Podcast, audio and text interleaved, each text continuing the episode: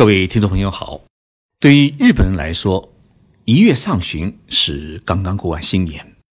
虽然新年已过，但是呢，酒还是要继续喝。这个喝酒的名义呢，就叫新年会。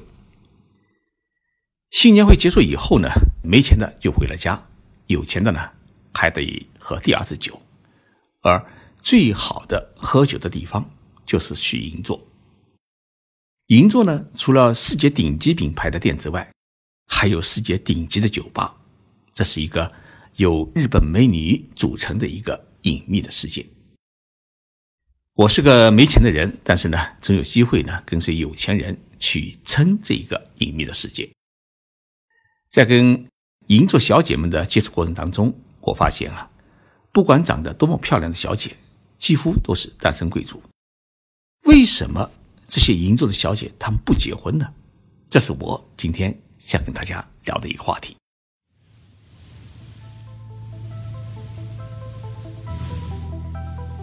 任你波涛汹涌，我自静静到来。静说日本，冷静才能说出真相。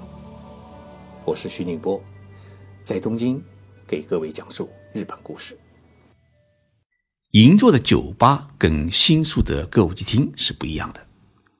银座只喝酒，不能动手动脚；歌舞伎厅呢是不太喝酒，可以动手动脚。所以银座的小姐们啊，大多数是自诩高雅，而且是很高傲。银座去的多的男人，大多数会变成一个有贼心没贼胆的熊男，是狗熊的熊，因为去一趟真的。还挺花钱。日本有钱男人泡酒吧的流程往往是这样的：有钱的男人去银座酒吧之前呢，先要约上心仪的小姐一起去吃晚饭。他们呢有一句行话叫“同伴”。这个“同伴”呢不是名词，是动词。心仪的小姐要不长得像朵花，要不特有智慧，他们的身上总有一些让男人们动心的地方。而这样的小姐呢，在日文当中被称作是康巴姆斯面，也就是说是看板娘。按照我们中国的说法呢，就是头牌小姐。所以呢，身价也是不菲的。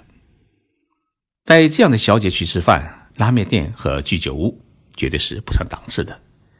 能够容得下小姐们跨进去的餐饮之地，要不就是米其林三星，要不就是相当于米其林三星。一顿饭，平均一个人至少是三万日元，大约是一千八百块人民币。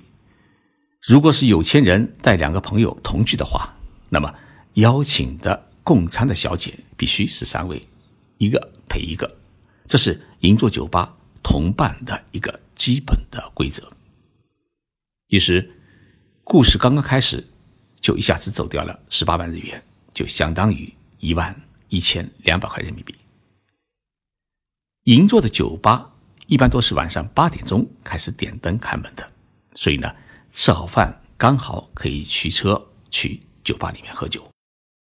银座的酒吧真的不是喝酒的地方，因为来之前呢，大家都喝过酒，所以呢，酒吧里面的饮料呢一般是威士忌，或者是葡萄酒，或者香槟，当然呢，都是世界著名的或者是日本最顶级的东西。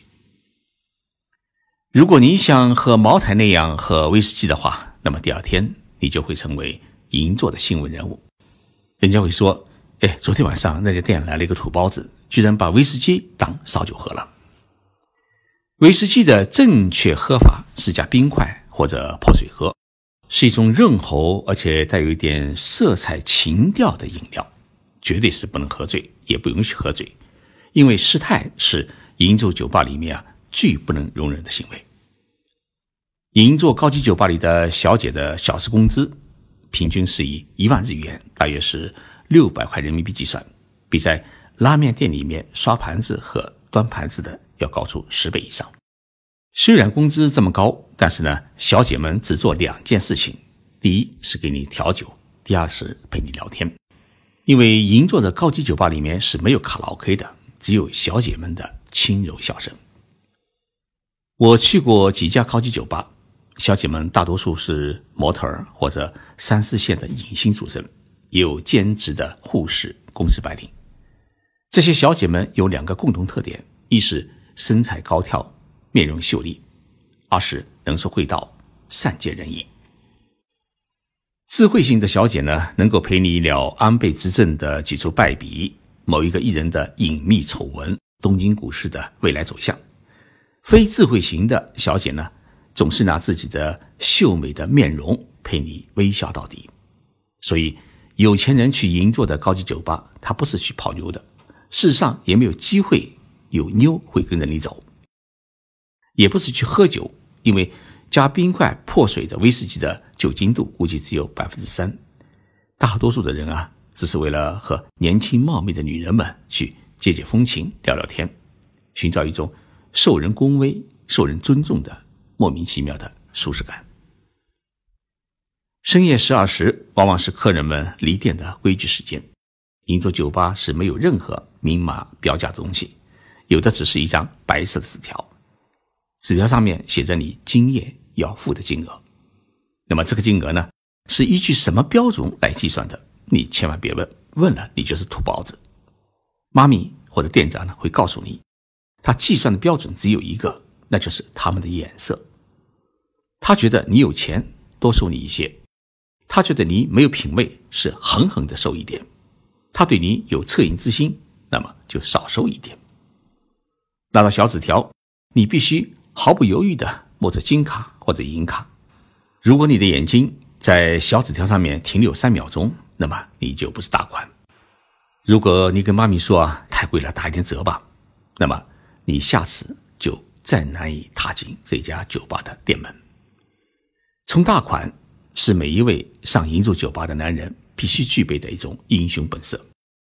送客人下楼也是银座酒吧的规矩，哪怕是刮风下雨、雷电交加，身着单薄的小姐们是按电梯拎包把客人送到楼下。对于男人们来说，这是唯一一个可以和小姐拥抱的机会，这是一种离别的借口。一次喝酒。少则几十万日元，多则几百万日元。当自己离开这一灯红酒绿之地，被抛到空旷的深夜街头时，唯有一种惆怅的落寞在心头，其他啥都没有。银座的小姐虽然很漂亮，很受人奉承，但是呢，她们都有一个共同的难处，就是结婚难。银座的小姐长相漂亮，而且又有高工资。她为什么会找不到对象呢？原因呢有这么几个：第一，他所接触的客人大多数呢年纪都比他大，而且基本上都是在四十五岁以上。因为与他们同龄的年轻人是没有经济能力走进这样的酒吧的，能去这样高级酒吧的都是公司的社长或者大公司部长级的干部，或者是政治家，或者是艺人。所以，银座的小姐们啊，习惯于和年纪比自己大、阅历和经历比自己丰富、钱比自己多的老男人打交道，与同龄人交流反而会产生很大的一个心理的障碍。也就是说，在他们的眼里，小鲜肉们根本就不在一个层面上。还有一点就是他们的收入，一般在银座高级酒吧里面工作的小姐。每个月的收入基本上都有八十到一百万日元，像一些头牌小姐，她们的月收入更是高达两百多万日元，两百多万日元就是十二万元人民币。而与他们同龄的公司小白领们，一个月的工资呢，一般只有三十万日元左右。所以，银座小姐们如此高的工资，使得她们在经济上面不需要依靠男人，自己就能够享受一种。很自由、很自在的高品质的生活。相反的，在日本能够拿到一百万日元月薪的男人，基本上已经是公司的部长级的干部，年龄呢都在中年以上。年轻人中很少有收入超过银座小姐的人，这就使得这小姐们她不愿意牺牲自己的利益去供养收入比自己低的男人。这也是的，能够让他们动心的男人的范围啊是越来越小。第三个原因呢，就是银座的小姐们已经享受惯了超高品位的生活。我在节目开始时就已经谈到同伴的饭局，一个月三十天，出色的银座小姐们总会有一半以上的时间被客人请去一起吃饭，而且吃的都是极其高档的料理。每天习惯于出入高级餐厅的生活，就是他们呢不愿意走进拉面店，更不愿意走进居酒屋等大众餐厅，而能够供养起这些银座小姐这种生活的男人，位数呢？实在是不多。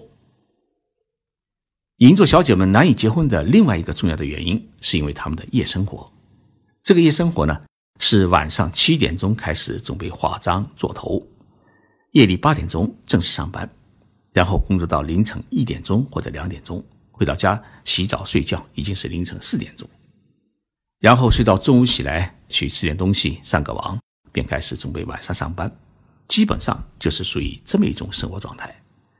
而如果男朋友或者丈夫是一个公司白领的话，他上班的时间你在睡觉，他下班的时候你在开始上班，两个人的生活根本就没有交集，这恋爱就没法谈，夫妻生活也无法进行。我遇到过几位银座小姐，年纪呢都已经过了三十岁，我问他们想不想结婚，只有一个人说他想结婚，其余几个呢都说无所谓。对于他们来说，身边不缺讨好自己的男人，但是呢，却很难找到适合自己的男人，更难找到可以理解自己，并且不会吃醋的男人。这些银座小姐都有一个习惯，不是养狗就是养猫。也许当他们结束一天喧嚣的生活，回到自己的家中，内心不是我来到银座街头那种惆怅，而是实实在在的一种寂寞，因为。深更半夜回到家，灯是黑的，房间是冷的，能够扑到他们怀里的只有狗或者猫。银座小姐们的这种空虚与寂寞，只有他们自己知道。我想，东京这一个特殊的群体，他们的内心始终是充满着一种说不出的无奈。银座小姐呢是没有退休年龄的，但是呢，一般做到四岁，脸上开始出现皱纹，所以他们得考虑隐退。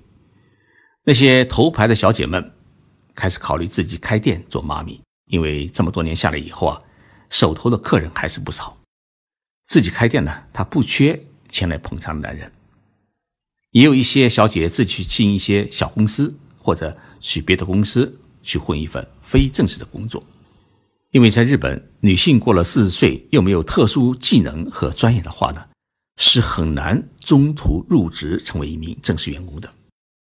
好在已经赚了许多年的高工资，手头呢多少有一些积蓄，所以慢慢经营自己的生活。如果巧合的话，还是能够遇到一位合适的男人，组成一个家庭。有的银座小姐呢，干脆离开银座，离开东京，返回自己的老家，去过一种平常人的生活。偶尔回到东京见见老客人，渐渐远离这一份繁华的生活。这就是银座小姐们的命运。鲜亮的背后啊。也有许多不尽人意的地方。谢谢大家收听这一期的特别节目。我从十一号开始将回国做三场讲演。第一场是在十一号晚上，为北京企业家年会做一场有关日本企业创新的报告。第二场呢，将在十二号中午十一时二十分开始，在北京北三环东路六号中国国际展览中心的一号馆二层做一场有关日本人眼中的。中国改革开放四周年讲演，并签售我的新书《日本的砥砺》。十三号下午，在沈阳的万科翡翠正园做一场有关中日文化传承的讲演。十二号的讲演是在北京书市期间，是一场公开性的讲演，期待大家的光临。咱们不见不散。